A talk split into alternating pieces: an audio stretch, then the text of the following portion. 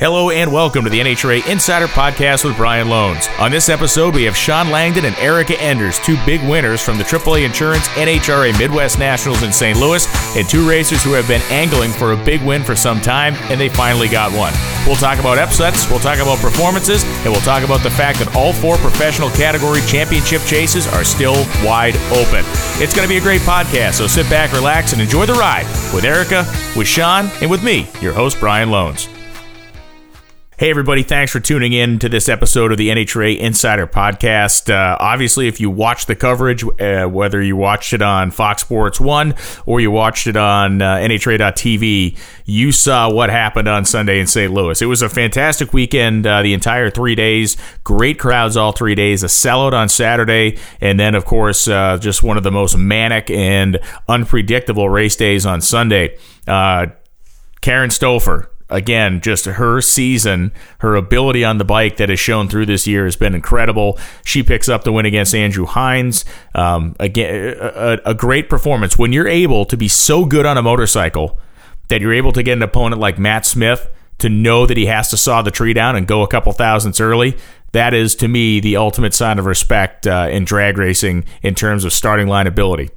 And Gary Stouffer, Tim Kulungian, the entire team has been working very hard with Karen, and they have that bike absolutely and awesomely tuned up and ready to go. Pro Stock Car, Erica Enders, finally. She's going to be one of the guests on the show, but she finally broke through. She had been having just heinous luck. They really started back in Seattle, if not a little bit earlier than that, and they really have a romp and stomp and car there. The Melling Performance Camaro is just brutally quick. Number one qualifier, two races in a row, and she picks up a win in St. Louis, one that she really needed for herself and for her team. That was one that they wanted bad. They could taste it. From Indy, they could taste it. And they finally got it done here in St. Louis. Could be bad news for the rest of the competition as we go through the final four races of the year. Shawn Langdon will be one of our guests on the show. He had an incredible, well-rounded funny car competition experience, winning races by seemingly every method possible over the course of the day on Sunday. It was fun to watch. We'll get the inside scoop from him. And Team Torrence, back. The locomotive back on the tracks, steaming away, both cars making the final round. It was the exact opposite performance that they had from Maple Grove, which the Maple Grove race obviously was not good for them. It wasn't good for Langdon either. But for the Capco team, it was maybe that little bit of a shock they needed. Even if they didn't need it, they got it. And to me, when we look at drag racing, whether it's NHRA drag racing or it's any sort of form of this that's done at a high level, it is always the rebound that I'm most interested in seeing in. I'm most interested in seeing and evaluating a team on how they perform after a down week, after a down race. And what did we see out of the Capco group? We saw nothing short of the perfection that we've come to expect from that operation. All the way up to the final round. You know, Billy Torrence was the class of the field for the majority of the weekend, and he did a fine job on Sunday to grab his first ever countdown win and to take out his own kid as Steve smoked the tires on the left-hand side of the racetrack, and Billy went clean down the right side. On the inside baseball TV side of things, it was a hectic day. It was a crazy day. And the end of that show, if you watched it, you know that we were about 20 minutes late as far as getting off of the air. And things happened over the course of the day. It wasn't a television imposed delay. We're obviously at the mercy of the competition when we're live on air, bringing you the action. We can't speed it up, so to speak. So we wait and we follow along and we do what we got to do. For Billy Torrence, you may notice that his top-end interview was very short, and thankfully Billy's a fairly plain-spoken guy, and he doesn't tend to elaborate on a lot of stuff, so he was able to make his comment, and then we basically went straight off the air because the Major League Soccer game that was going to be live behind us was getting ready to start. So we snuck that one in there. We were able to show you everything from end to end. I feel like the Sunday show, because of the competition, was compelling and fun to watch. I think the whole Sunday attitude, for whatever reason, at St. Louis was one of on-your-edge excitement, really from when I walked in the door. You know, there are some Sundays you wake up and you kind of have this little extra bounce in your step. You kind of have this feeling that something special is probably going to happen today. Not every race is like that, but there was a definite feeling for me when I was driving to the racetrack on Sunday morning that we were going to see some stuff. And it was going to be some good stuff. It was maybe going to be some crazy stuff, and it was all that. The other indication was as I was driving into the racetrack on Sunday, there was a massive fire burning across the Mississippi River from the racetrack. So we always call Gateway, we always call Worldwide Technology Raceway St. Louis. It's technically in Madison, Illinois. So it is about 1 mile as the crow flies from the Mississippi River, and then directly on the other side of the river is the city of St. Louis. But there was like a 4-alarm or a 5-alarm fire. A giant warehouse was burning down, and the flames are probably at least 100 feet in the air, because I could see it clear across the river from our broadcast booth area. And that was just... it was one of the indications that Sunday was going to be a little bit different than maybe some other Sundays we've seen. Championship points battles in every single mellow yellow category are absolutely wide open. I feel like this is the way it's supposed to work in terms of the countdown. I feel like it's the way that I want it to be working, because you cannot ignore, or you cannot not pay attention to what's going on. In Top Fuel, Doug Kalitta leads Steve Torrence by 2 points. Mike Salinas by 2 rounds, Brittany Force by 48 points, which is basically 2.5 rounds. Brittany Force has a great set of qualifying sessions in Charlotte. She can take that 48 points and move it into 30-something points, and then she can win a couple rounds, and she could go from 4th to 1st. Leah Pritchett's 3 rounds back. Antron's 4 rounds back. Clay Milliken is in a tough spot. He's 5 rounds out of 1st place right now. Billy Torrence is 80 points out, which is 4 rounds, and that's the way Top Fuel's looking. Funny Car is, even more insane than that. And, you know, Robert Height leads John Forrest by 13 points, Jack Beckman by 1 round, Ron Capps by 40 points, which is 2 rounds.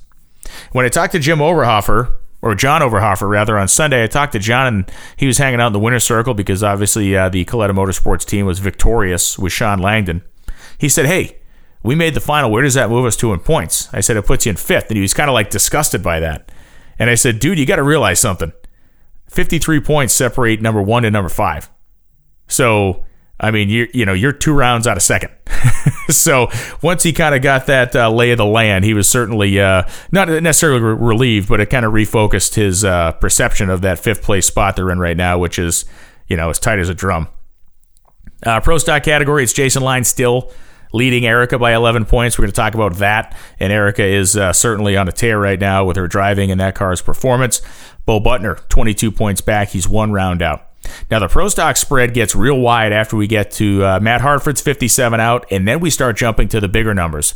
Alex Laughlin, Jay Coughlin Jr., Greg Anderson, 3 drivers specifically that are kind of in limbo right now. Derek Kramer, Chris McGahey, and Val Smeelan need some miraculous things to start happening for them to really make some tracks in terms of their point standings. And then finally, in Pro Stock Motorcycle, Andrew Hines leads Karen Stoffer. How about that? Karen Stoffer is number 2 in the points right now, only 34 back behind Hines. Her teammate, Jerry Savoie, is in 5th. He's 66 points back, and Eddie Krawick is 51 points out. So Andrew Hines has the biggest points lead of anybody of any category in the countdown right now at 34 points. He's by no means safe, nor is he by no means breathing easy. So it is going to be definitely fun to watch this thing shake out when we get down to Charlotte.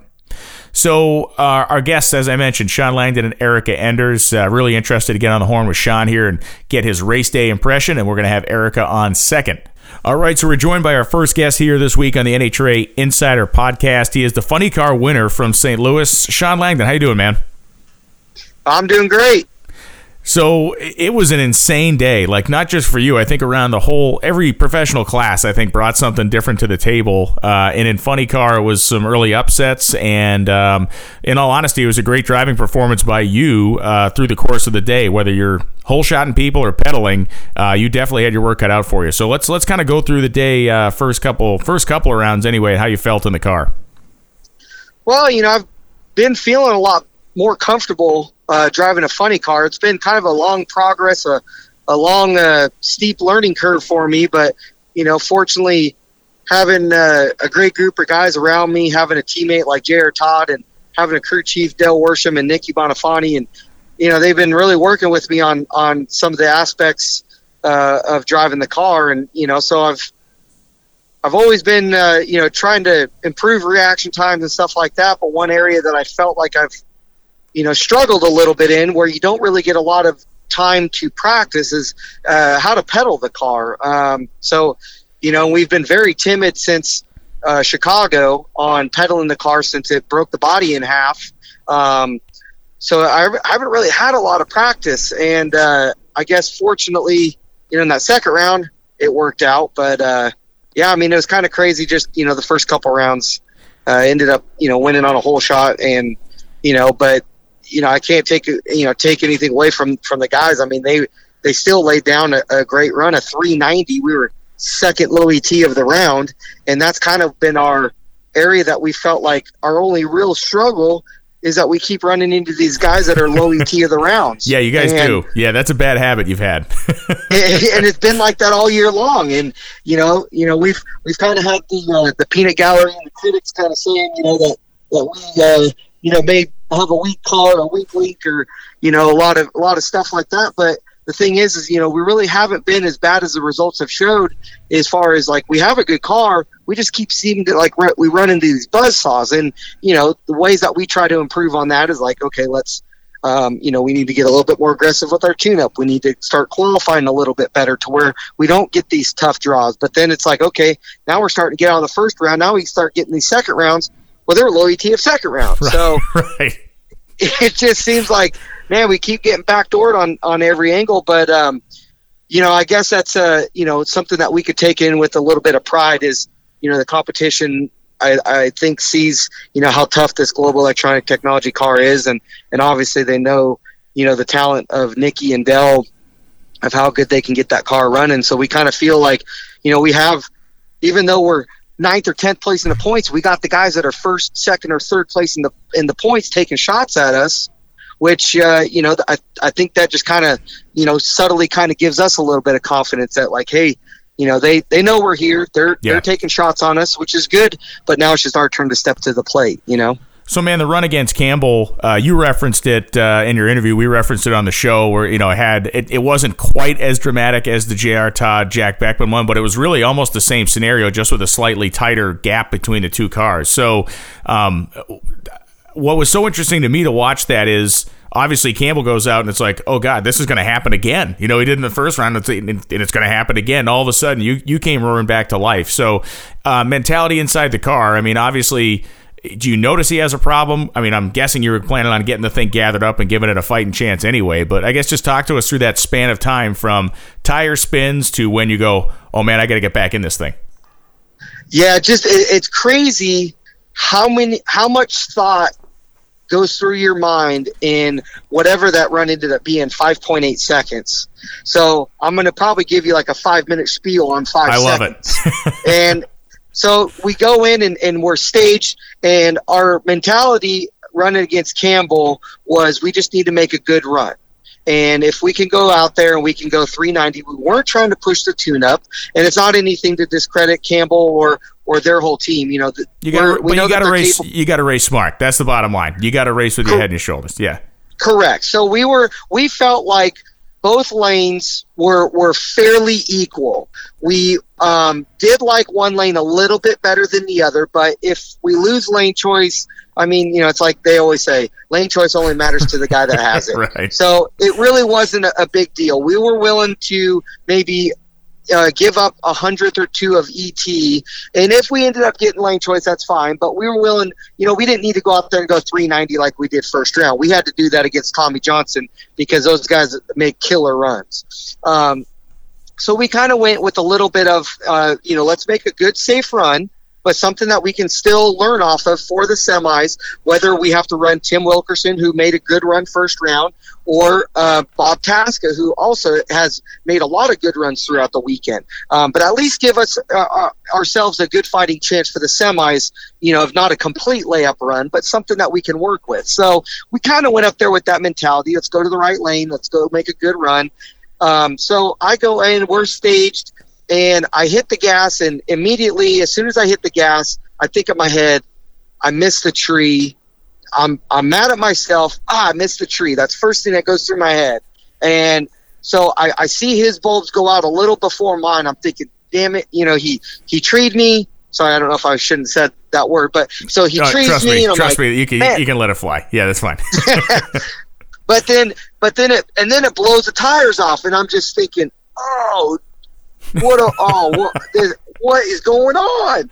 And so when I go to the like pedal mode, I'm more at this point, I see him driving away, and in my head, runs over. We just lost. Okay, now's my time to practice on how to pedal a car, right? So what I do is, and my downside is, when you see a car driving away and your car's smoking the tires, the hardest thing to do as a driver is be patient and allow a car to settle down from smoking the tires. And so one thing that I've really tried working on is being more patient. And so I felt like I let the car settle down, and right when I go to kind of hit the gas, and now my mind's playing tricks on me, and all these things are going on because I see the guy, Campbell, is driving away, and in my head, I go to hit the gas. Okay, the car's hooked up. Now the run's over. He's done. And then it goes to where I kind of peel off the gas a little bit. I see him having trouble. So I do a quick slap of the pedal and give it like half throttle, and then I kind of start rolling into it and eventually give it full throttle, and I see him having trouble out there. And it's like, oh, man, I got a chance here. But it's also laboring. This thing sounds like it's running on six cylinders. It was. It does not sound healthy. And the last time that it's doing this, is it blows the injector off the thing, and we got a broken body. So I'm real kind of hesitant on, I don't know how much longer I want to run this thing because it doesn't sound good at all. But then it's kind of my super comp skills come back in of throttle stop racing and bracket racing, because about like 500 feet, 400 feet, I start looking at the rate of closure that I'm coming on Campbell, and I think in my head, oh, I'm coming around him. I got plenty of room to get there. So what I did was I actually come up on him, and as I come by him, because the car was laboring so bad, I ended up shutting the car off a couple hundred feet early just because I didn't want to run the thing all the way to 1,000 feet and blow this thing up and, cost Connie any more money than we already are. So, it was kind of just, like I said, just so many things going on, from where it's like I missed the tree, it blows the tires off. Okay, go to practice mode just to try to learn. And then it's like, oh, I got a chance. Oh, now I'm passing them. Try to save the car, try to save the motor. But, yeah, we ended up getting the round win. It was crazy. I mean, that was the thing I said in my interview. I said, I think I just pulled the JR Todd. It wasn't quite as impressive as his, but that was the first time that I've done one of those. So I was pretty proud of it.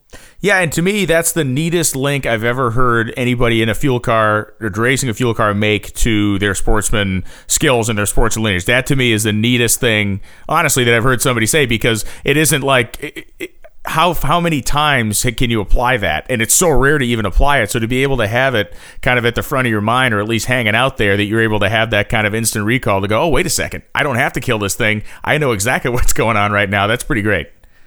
Yeah, no, so it's kind of neat because obviously, Dell and Nikki and all the crew guys were like, hey, thank you for recognizing, that the motor was laboring pretty hard and you didn't run it all the way to the finish line. And, so, I'm kind of thinking, okay, yeah, I'm trying to do my part and help, keep the service time down and try to help all that stuff. And, so you try to do as much as you can, just to try to help the overall, sure, benefit of the entire group, the whole Kalitta group, the team. And just with the service times being so short, you definitely don't want to add, more damage and more time to their services, you know. And at the end of the day, more variables, right? Because the more complicated it gets, the more apt there is to be some sort of an error made that you can't afford to have.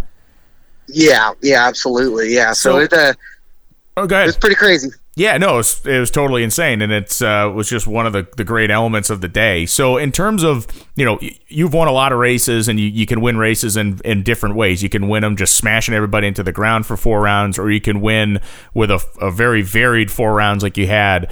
Is there a difference in terms of at the end of Sunday when you guys are all hanging out in the winner's circle? Is there a different feeling between we just flat out destroyed everybody versus we actually, every single person contributed something to this today?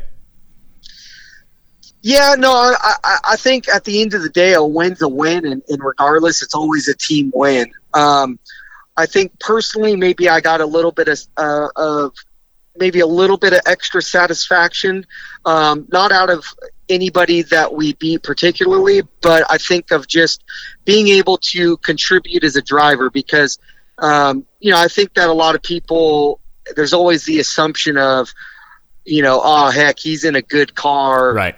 You know, he, of course he's going to win. He's in a good car. Of course he's going to win. He's in a car tuned by so-and-so.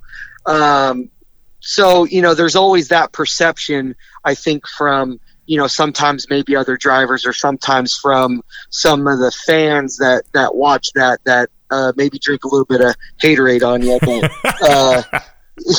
But I think, you know, that, you know, as a driver, yeah, you do get a little bit of satisfaction of, you know, racing a guy like Tommy Johnson first round, who Tommy Johnson's, you know, one of the best drivers in the class. And, you know, and he happened to make a little bit of a mistake, but I think, you know, I think that the thing that I really enjoyed out of that was, you know, Dell and Nikki and I, we sat down and we strategized before that round of, okay, we run Tommy Johnson and you know, we look at all the qualifying sheets, and we look at everybody's reaction times, and we look at everybody's reaction times on how they react to long trees and short trees. And there's variables that maybe 1% of the world knows about that, you know, I feel like why I enjoy working with Dell and Nikki so much is because these guys get the 1% of stuff that I look into, as far as, you know, how do we kind of exploit weaknesses in other teams, as far as, you know, on the reaction time side of things,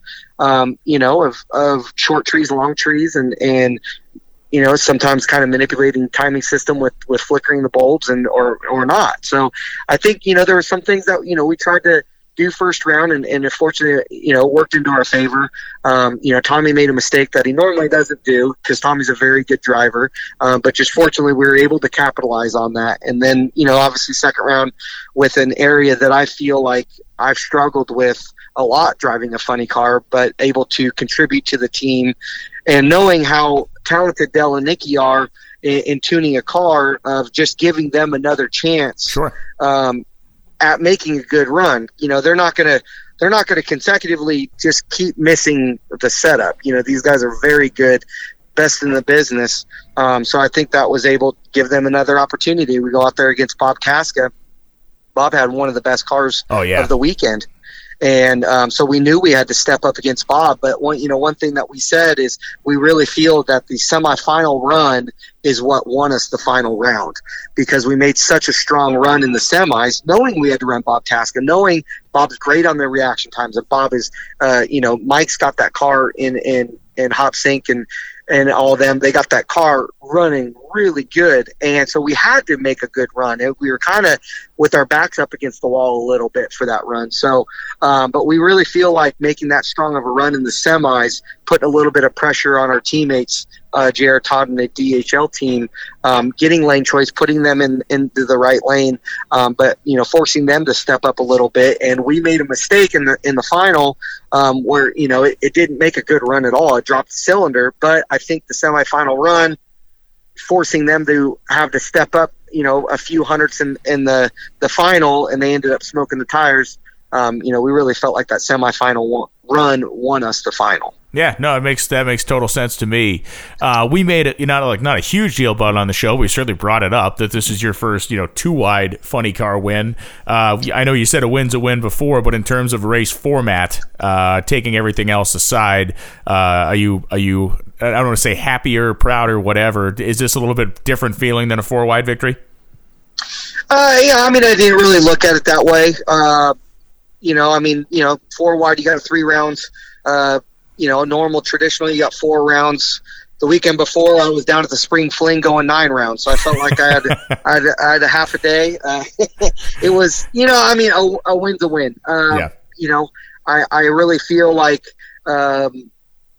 getting one in the countdown was crucial. I really feel like especially coming out of Reading, where we struggled so bad, and we haven't really struggled a lot lately. We've had a really good race car.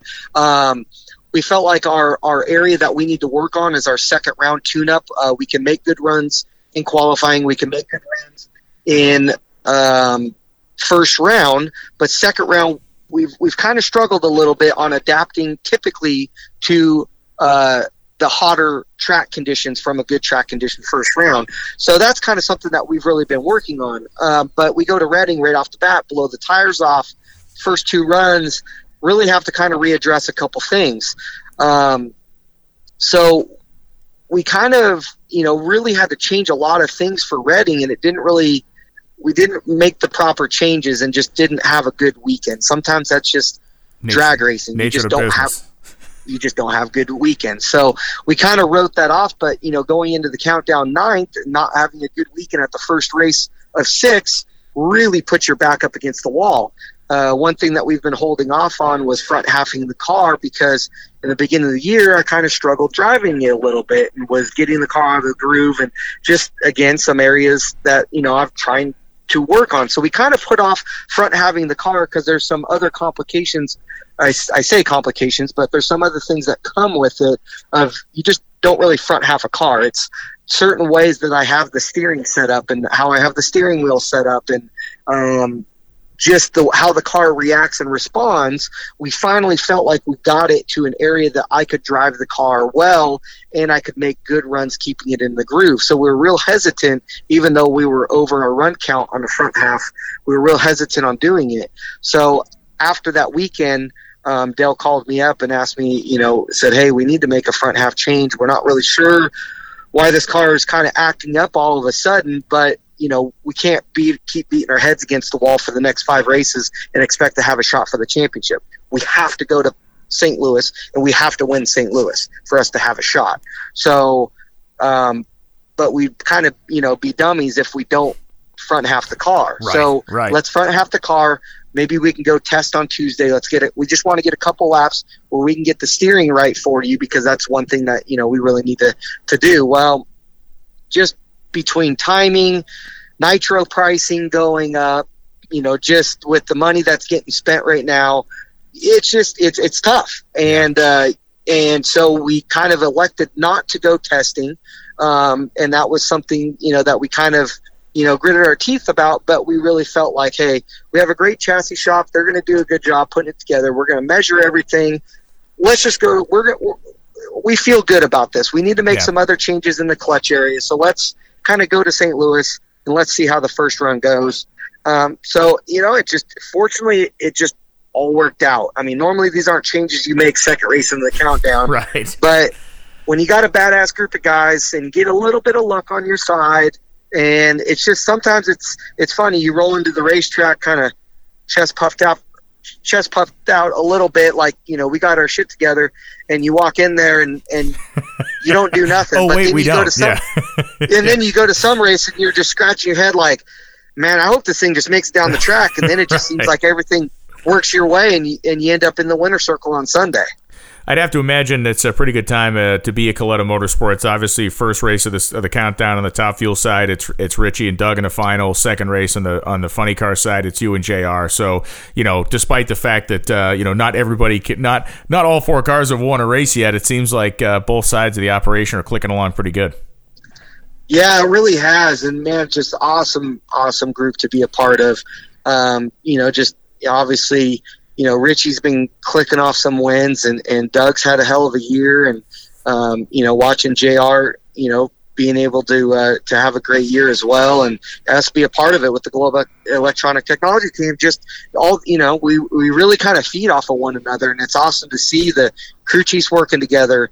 All four of us drivers, constantly talking and amongst each other, just different variables at different racetracks, and it's just it's a great team to be a part of, and it's obviously it's icing on the cake when you're able to have an all Kalitta final in Reading at the first race with the dragsters, and an all Kalitta final, in St. Louis with JR and I. It was pretty cool, just that was the first time JR and I had been in the final against one another. And I remember, before the final, I walked over to his pit and he was sitting in his tow vehicle, and I just kind of poked my head and I said, "It's pretty cool, bud."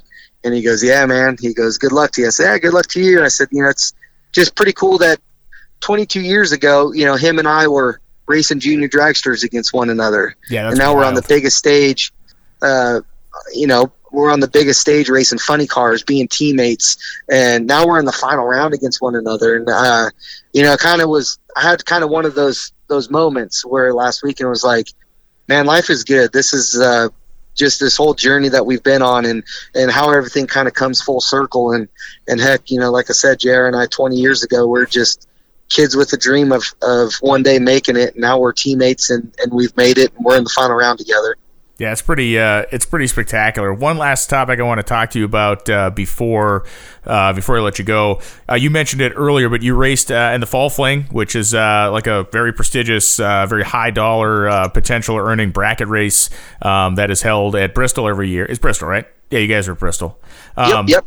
So, one, just for people who are listening to this that have no idea what that is, if you can just give us like car count and kind of what are the potential kind of earnings available there and how you did.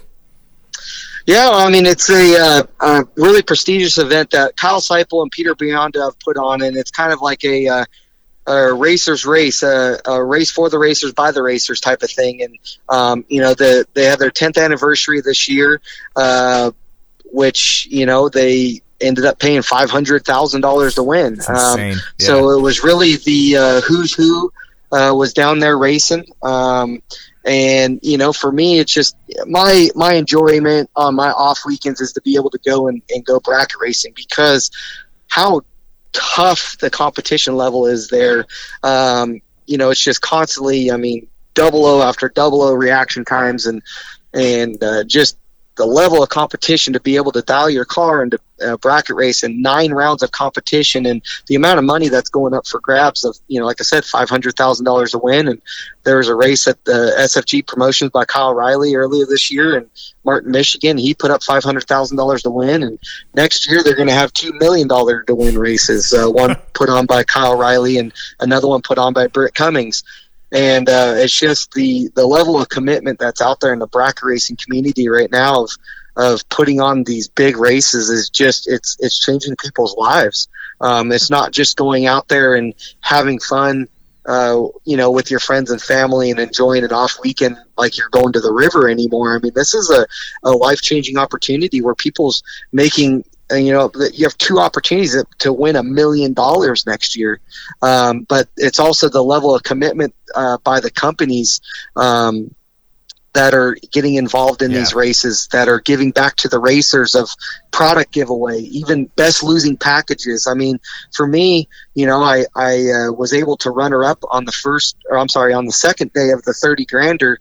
And was able to make a little bit of money out of that, and had a buddy of mine, Ryan Mangus, who runs Stock Eliminator. He come out and run my white car for the weekend, was able to get down to 5 cars in the 500 grand to win race. And, it's just the opportunities that it's building its own prestige right now, where, I feel like you start going rounds in these races, people know your name now. And not only are they knowing your name, but you're able to, make a start for yourself. I mean, like the kid that won, Hunter Patton, a younger kid from Texas that won the 500 grand race, a kid that just came out of junior dragsters out of Florida, Gage Birch, won the 500 grander in Michigan earlier this year. And I mean, they're Johnny Bracket Racer and all these guys, Yeah. I mean, teenage kids are winning $500,000 now coming straight out of the junior dragster program. I mean, it's awesome to see, man. It's the next generation that's coming through. It's changing people's lives. It's giving people opportunities again. I feel like it's making careers out of this. I really feel like if, we kind of continue progressing with the Top Fuel program, and we can get more sponsors and get more TV time and get more teams out there, it's going to give kids like this more opportunities to become top fuel racers one day. Yeah, and especially as you've seen and as I followed, the skill level, like you said, is just off the charts for some of these guys. As good as you and JR were coming out of junior dragsters, I look at some of these kids today and think, my God, they're ninjas, man. It's just scary. But it's unbelievable, and that's exactly it. I mean, it's like, a lot of people kind of, talk about the era that we had in the late 90s, early 2000s coming out of the junior dragster program. But it's a whole nother level now. And lot of these kids that I'm going to these bracket races, and I've been racing for 25 years now since I started racing juniors. But you got these kids that are coming out of the juniors and that are 18 years old, but they've been watching YouTube videos. They've been watching their dad racing. They've been racing the juniors for so long, and they go and they sit in the grandstands and they watch everybody race. And the access that these kids have now, with practice trees and all these different things, that it's like they come out of the junior program and they race sometimes as good, if not better, than 40, 50-year-old veterans that are out there racing. I mean, it's unbelievable how good these kids are. So it's awesome to see, and I think that's why I enjoy it so much. I enjoy going out there because I'm racing against these kids, and this is what I've done for a living, racing Top Fuel for the last 10 years, and I'm going out to these bracket races getting my butt kicked by these kids that just came out of juniors, and I'm learning from them. Yeah, no, it's amazing. It really is.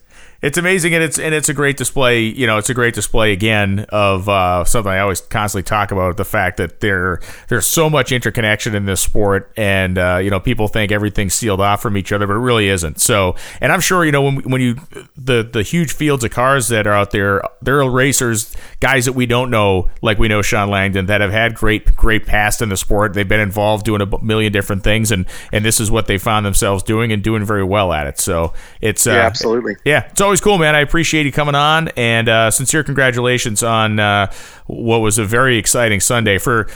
It was a win, but it was also surviving some of the craziness that was happening out there. So, well done. Absolutely. Yeah, it's pretty neat to see, just to show how tough the competition is right now in Top Fuel and Funny Car. But it was neat to see Billy Torrence win, and it was also, obviously for me, neat to see myself win, but and my team. But the fact that both guys that won were in 10th place in the points. Yeah, and honestly, both guys that won, Nitro Funny Car and Top Fuel, had just horrendous weekends in Maple Grove. It was a 180-degree turnaround for both you and the Torrance team coming out of there. Yeah. So couldn't have happened at a better time. It's going to be awesome to see for the last four races. Oh, it's wide open. Absolutely wide open. Thank you, sir. Appreciate it. I will see you in Charlotte, man. Hopefully you go racing somewhere this weekend.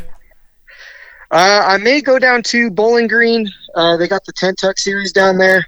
I'm actually out in the garage right now working on my bracket cars. So if I get them done, I may cruise down there for the weekend and go play a little bit for some, for the 10-Tuck series. But I may take the weekend off. I'll see how Friday goes. Yeah, man. Hey, you're playing the hot hand. You might as well strike while the iron's hot, right? Yeah, exactly. Thanks, Sean. Keep the heater going. See you, man. All right. Thank you, guys. Appreciate it.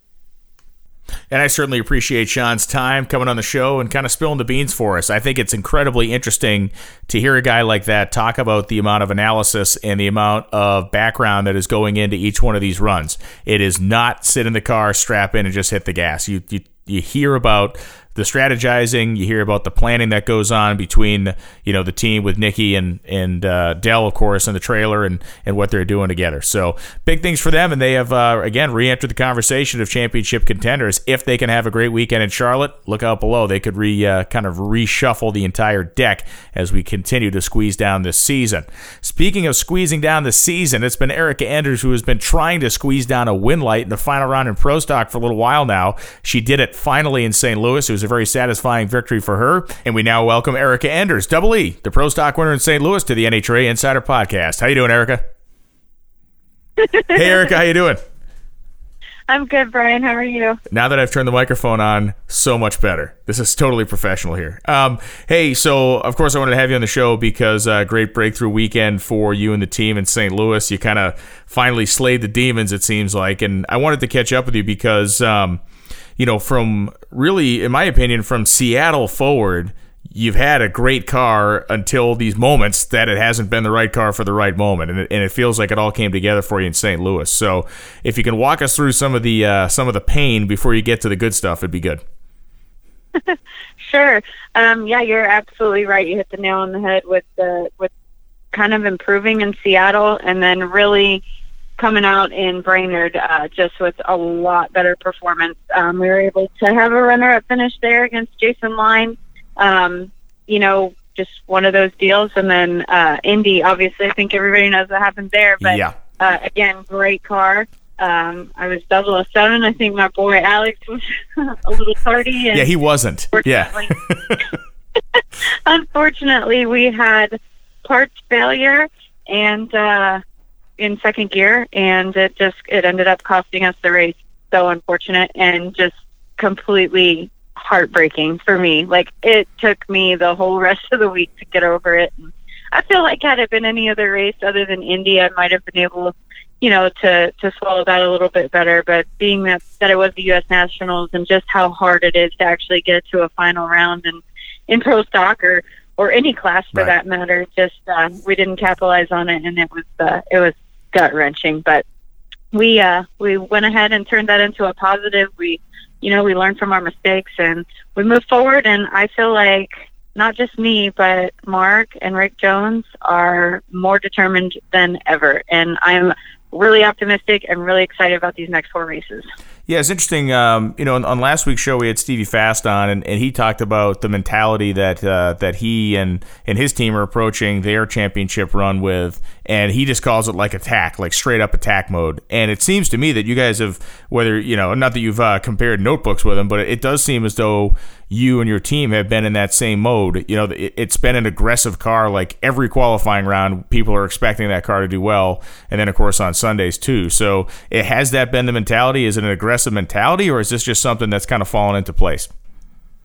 I feel like, I definitely think it's an aggressive mentality because we are so determined and because we have been in such a deep valley for the last couple of years, especially following up the back-to-back championships. Those 2 years were just, for lack of better word, a dream come true, really. And, of course, you're not going to win all the time, and we know that, and we've all been through a lot of valleys. But this one has seemed to be a little bit more lengthy than most and just kind of disappointing at times. But I have my same core group of guys, and I think I said that in a couple interviews this weekend. I'm so proud of them for, we've been through stuff that tears most teams apart, and it's made us stronger. And I love them, and I love how confident they are right now. And in St. Louis, during qualifying, had I driven like I normally drive first session, we would have been able to get all 12 of the bonus points, but that was solely on my shoulders first session. But we were able to execute Q2, 3, and 4 and get those bonus points. But it was kind of like the mindset of that. I felt like as I was listening to you guys call qualifying over the loudspeaker, like I felt like we were back in championship form because they're like, oh, Erica slipped all the way down to 7th, blah, blah, blah. And Rick comes on the radio and he goes, you drive this thing and we have the tune-up right, we're going right back to the top. Like, just like that, just confident nice. As all get out. And I fire up, we go up there, and then, 6.5 seconds later, they're screaming in my ear that we're on top. So it's just like, it's just like the old days, and it's like, man, I'm so excited about it. And even if we don't get it done, like, just to be able to come through all of that mud that we went through together and to be where we are, my money's on us, man. Yeah, right now you're sitting second in points and looking very good. And is that, I asked this question to Brittany last show, and then I feel like it applies here too. Is it like because of the mentality that you guys have had and because, talking about kind of the work and the struggle and the effort, is this the right place for you to be in at this time of the season? Like, still with some ground to make up, still with some work to do, still with maybe this kind of, not that you're not going to be hungry if you grab the points lead, but maybe you know what I'm saying? Like, yeah, like a little bit of chip on your shoulder, like we're not quite there yet. Yeah, I feel like that too. We definitely have something to prove. And, I'm glad that everything's coming together at this point in the season instead of having it, come together earlier on and then us faltered, in the late part of the season. This is where it all matters. These 6 countdown races is where you got to have your stuff together and be on your A game and, minimize your mistakes and just capitalize on every situation. And, I feel like that's something that we all have experience at. It doesn't make it any easier, that's for sure. It doesn't make the stress levels or the pressure any less.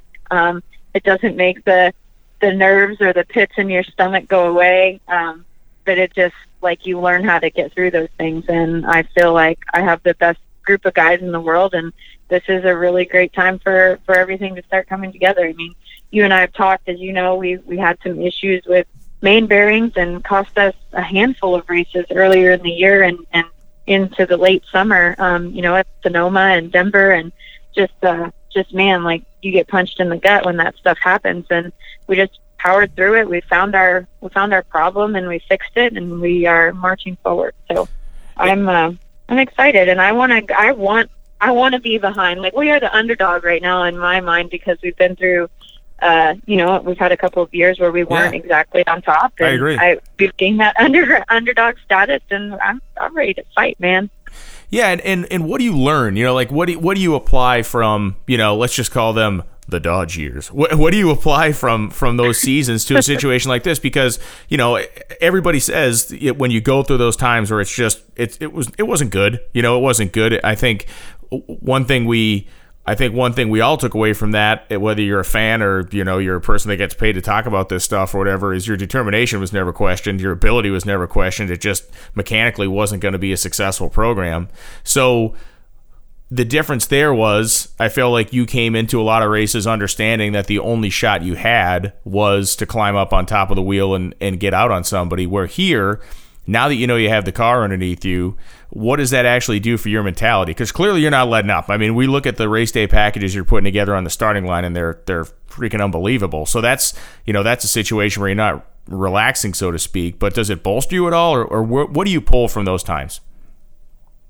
I always try to make a positive out of everything. Like, I do struggle at that at times, as everybody does, but when we went through, like, it's just like going back to when I drove the Ford for Jim Cunningham, or, you know, when I drove the Dodge with Elite, like, those were just years that, yes, we knew every time we showed up that we were going to probably be lucky to qualify, and the only chance I had was to use my left foot. And I feel like those years made me the driver that I am today, but at the same sense, you know, in the same sense, you learn a lot about the character of the people that you work with. And to me, like, I know it probably sounds cliche, whatever, but the guys that I have, Rick and Ricky Jones, I mean, look, we struggled with the new tire that Goodyear had, and we put our RJ cars on jacks and brought out Hoff cars, and they just, their character showed through like crazy, because they're like, whatever it takes to win. They even built the car, and they're my crew chiefs, and they're working on it, and they're just like, whatever it takes. And that's kind of the mentality that everybody has. So I feel like that people are the most important part of the puzzle, and that's something that Richard has done right, is put the right people in the right places and allow them to do their jobs. And, you know, we have fun together, so it's kind of cool. But those tough years are the years that make you great, I feel like. One of the things we hear people talk about sometimes about, you know, like, you can't race scared, you can't race nervous out here, especially this time of the year, you can't do that. Do you feel like your performance and what you've put together, especially over the last several races, has been forcing some other people to maybe race a little bit different? I mean, everybody knows who you are on the starting line. Everybody knows how you execute the runs that you make. But do you feel like the way that things have been coming together so strongly, has that aided you, or at least have you seen something in maybe opponents? You don't have to name any names specifically, but have you seen people maybe doing things a little different against you? Yes. And everybody tells me, oh, it's a compliment because you're so good on the starting line. I'm like, well, quit complimenting me, because up there you're 70, and then you got to be like 00 or 10 on me. And, you know, but that also makes us better, right? Because we know nobody's going to take us lightly. And it is a compliment. It really is. And I thank my competitors for making me better, making us better collectively. And, yeah, it's definitely different. I feel like they raced us differently. And this weekend sticks out to me more than most for a lot of reasons, because, well, we weren't in the winner's circle for a year and a half, for one. And two, I wasn't my normal self on the starting line. And yes, we won, and I'm so thankful and such a blessing and all of that. But at the same time, I am extremely disappointed in my performance, not my race car, me on the starting line. Like, I went up there and I was 007 against the number 16 qualifier. And I know I don't ever race my competitor. I do the best I can in my lane with my car. And so I don't say, oh, we have them out round a 10th or whatever, so I can lay up on the Christmas tree. That's just not the mentality I have, and I've never really been able to do that. So I just go for it every run and, you know, adjust my clutch pedal accordingly. Well, I didn't set up to be 007 first round. I just must have crushed it, and the track was tight and whatever else happened. And that kind of put me second-guessing myself for the rest of the day, and that's why, you know, second round was just probably my worst light of, not my life, but it's top five. Yeah. You know, I slowed up my clutch pedal, and then I was thinking, just doubting up there, and that's not something that I typically do. So that was, you know, a lot of that was mental, and I just had to drag myself out of a ditch the rest of the day. And I'm fortunate enough that I was good enough to win on, you know, in the finals, because Matt, again, just like you mentioned, was 003 against me, because everybody races us differently. And so, yeah, I was not pleased with myself, but there are a lot of days that you do everything right and lose, and there are some days you don't do a whole lot right and win, and you can't really explain it, and it's your day, and I'll take them when they come, because it's not often we get a break. So I'm proud of my guys' performance, and I was for sure to thank them, because they are the ones that drug me through Sunday and gave me the best race car on the property, and we were able to get it done. So. Yeah, I think it's cool, and one of the reasons I want to have Shawn Langdon and you on the show this week is because I felt like both of your victories were like the great personification of a team win in drag racing, where, you know, Shawn had to pedal and do some other stuff, and then he outran some competitors. You know, you had some crushing lights, but then you also had a car that was able to, when you needed it, step up and help you. And I think that it's almost like a great football team, right? A great football team. The quarterback, he has a bad game. He throws 3 interceptions, but they get a couple of defensive touchdowns and still win.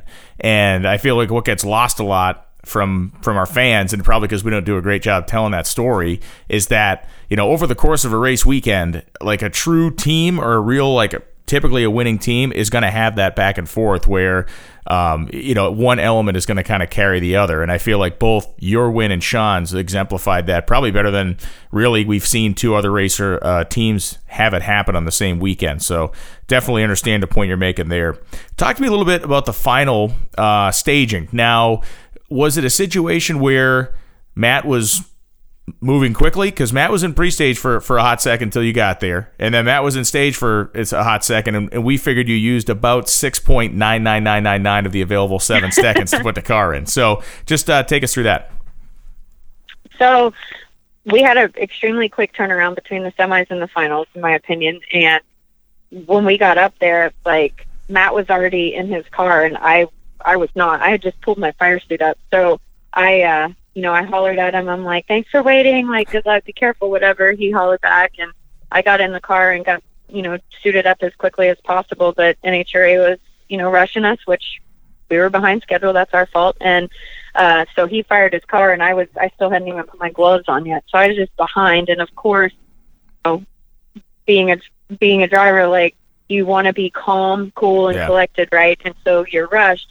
And in a sense, I was talking to Joe earlier today, like, in a sense, like, I'm kind of thankful we were rushed, because it kept my mind off of the aggressive swing that I made with my clutch pedal. So I wasn't able to think and screw myself up mentally. So we were behind. I was rushed. They fired their car. I still hadn't got all my equipment on yet, so I'm trying to fire and put everything on and pull into the water box. And he had already completed his burnout when I started mine. So I was just a solid 30 seconds behind him with everything, and trying to get my heart rate down and get my thoughts under control. And so when we backed up and my guys set my wheelie bars, as I rolled forward, before I turned the pre-stage light on, I just stopped, and I closed my eyes, and I took a deep breath, and just like that. And then I cleared my head and turned the top bulb on. So that was all of that leading up. I was behind, our fault, whatever. But then going into stage, I just, you know, I wanted to stage as shallow as possible because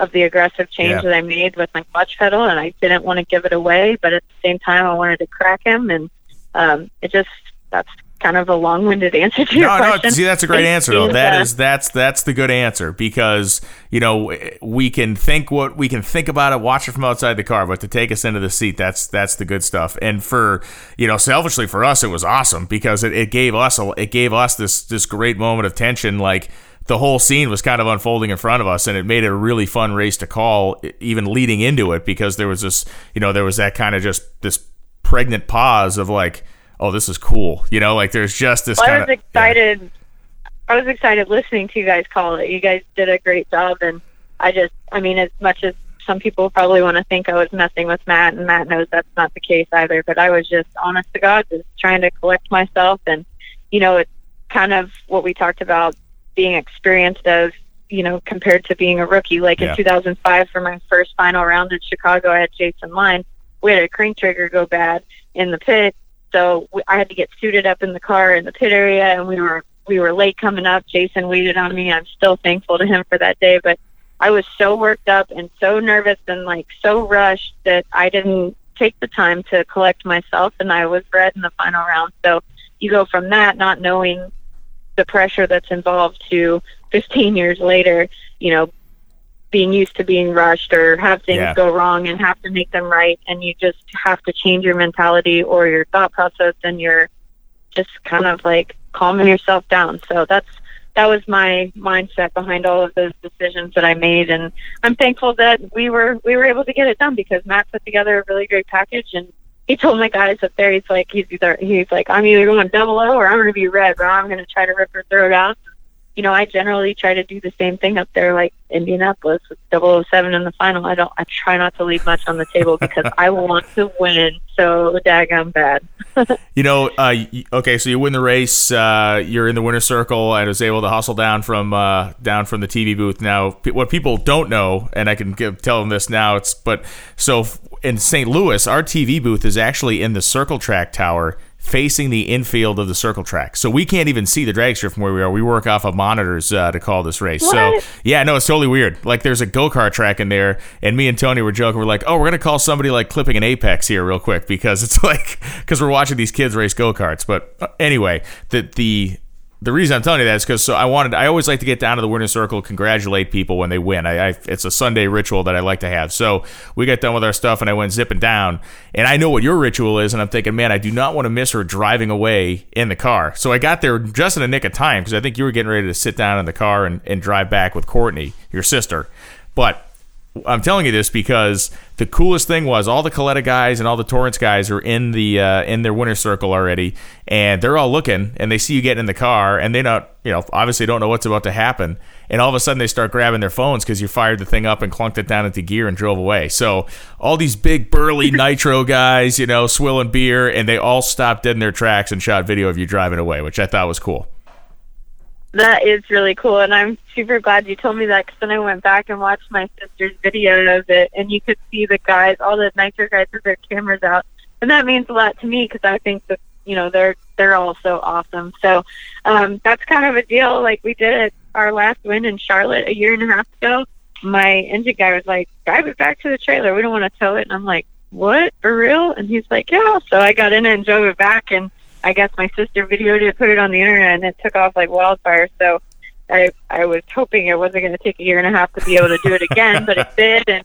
And but yeah, thank you and Lewis for coming down to say congratulations. And that was kind of a highlight of the day, was getting to drive it back to the pit, and it's fun. And you know, the fans that are still there love it, and the other teams that you drive by are out clapping and waving. So it's definitely really cool and really surreal for me, because I mean, I was just a little kid with a big dream. Like, I just wanted to race cars for my job, and I've been fortunate enough to be able to do that. So I'm pretty thankful. Yeah, and one more topic before I let you go. You know, the woman that was sitting in the car with you, your sister Courtney, obviously is you know, had a big part of that dream with you as a kid, and now you guys are at the races together. Courtney's very busy doing promotional PR work for a lot of the teams, and she's a hustler, and her celebration on the starting line was priceless. I mean, she was literally jumping out of her skin, and it was great because it's very genuine. You know what I mean? It's like, to me, those moments on the starting line, you know, win or lose, you see people just can't, you see a very real emotion because it's so strong one way or the other. You can't just bottle it all up.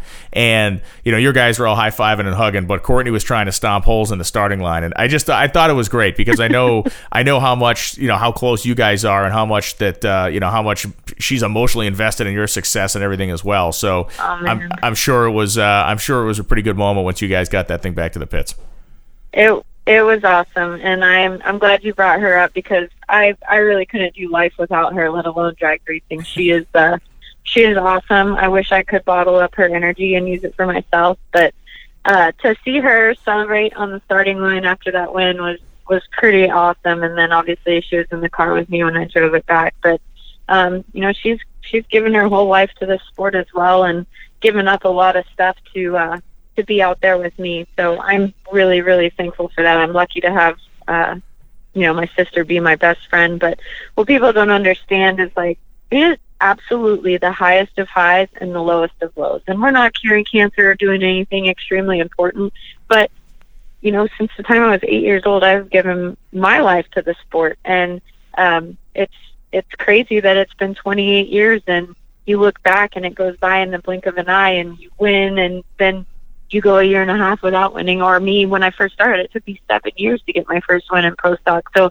it's just like, people don't know what it takes. And people don't know what it takes from you. So I am, like, so thankful that my family is a big part of this, and my whole team is a family. Like, pretty much everybody that works on our team has the last name of Freeman, with the exception of a few. But it's a sport, our entire sport is family, and I think that's something that's so important. And I'm really, really glad that my sister's able to be a part of it, a really big part of it. And she works her tail off, and it was fun to see her so happy. So. Awesome. Well, hey, congratulations. Long time coming, as I told the guys when I was down there shaking hands with them. And it's just you find out when the weird stuff or the bad stuff happens, and it happens to you time and time again like it did over the span of the last month, you figure out who people are, because there are people, there are teams that wouldn't have come through the other side of that the way you guys did. And so I feel like it's really impressive to have seen, you know, not just you, but obviously the whole organization, like whether it was mechanical problems, you solve those, whether it was a freak weird thing at the biggest race of the year, that happened, you have to shove that aside and keep moving. And the results paid off in St. Louis. We'll find out if they continue to pay off in Charlotte, but you sit second in the points, and I think it's a pretty tough sell for anybody to say that you guys don't have some strong momentum happening right now. Well, thanks, Brian. I appreciate that, and I hope the floodgates just opened and we can finish as strong as possible and lock down a third championship. Tall order, tough competitors out there, but again, best team in motorsports in my opinion, and if I can just drive to the best of my ability, we should be able to get it done. So we'll pray hard and work hard and see what happens. Thank you very much, Erica. We are recording this on a Tuesday. It is Taco Tuesday. Go enjoy a well-deserved St. Louis Championship Taco Tuesday. Thanks, Brian. Have a good one. We'll You're see awesome. You. We'll see you in Charlotte. Are you coming or what? I'm on my way. And so another great set of conversations with our two winners from St. Louis. Now, we don't have a race next week, so we're going to do a countdown-style show. We'll set up some of the championship runs, some of the dark horse candidates, and some of the things that could shake out over the course of the last couple of races. Some breaking news on this Tuesday when we began to record the show. Corey McClenathan announced that he will run the last three races of the season, and he will announce his retirement, or actually he has announced his retirement following the World Finals. So Corey, the number 34 wins, so he's still in the top 10 of all-time Top Fuel competitors, will be driving Dexter Tuttle's car. And at the Charlotte race, it has been announced that the Foley Lewis Top Fuel team, which will make a reemergence after 10 years of being out of the sport, they're going to come back and run a limited schedule in 2020. But in 2019, they're going to debut the car in Charlotte with Todd Payton driving, and then Doug Foley will renew his license and will be back in the Top Fuel Wars for the 2020 season. That's weird to say, the 2020 season. Still got a couple races left, still got a lot of fun to have, and still have a lot of stuff to talk about over the back half and the back third, quarter, eighth of this 2019 season.